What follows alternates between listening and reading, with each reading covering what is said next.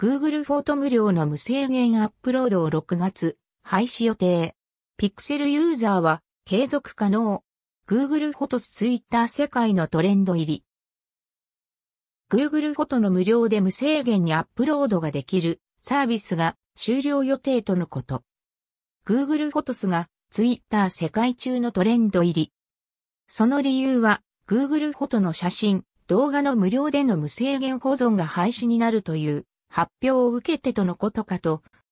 Google フォト2021年6月1日に無制限アップロードを終了。Google アカウントの15ギガ制限以内で利用。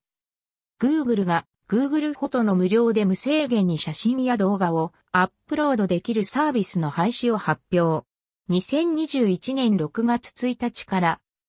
正確な内容は公式発表の確認を随時更新予定。Updating Google Photos Storage Policy to Build for the Future ただし、Google Pixel を使っているユーザーは継続して利用可能との話や2020年6月1日以前にアップロードしたデータに関してはその後もそのまま保存されるとのこと。Google アカウント単位で付与されている15ギガの容量内であれば無料で利用可能。それ以上使う場合は Google One でスペース追加をして使用することとなるっぽい。この15ギガの枠の中には Gmail や Google ドライブなどのデータ容量も含まれるため、Google アカウントを活発に利用している人にとってはかなり厳しそうな印象。その他、口実するフリッカーの事例みたいにフォトグラファーや写真をがっつりやっている人には15ギガというスペースはかなりきつそう。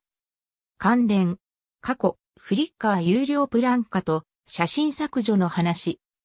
以前容量に制限をかけて有料プランゲゲ、フリッカーの場合はアップロード済みの写真の1000枚を超えた分に関しては削除されるという感じの話だった。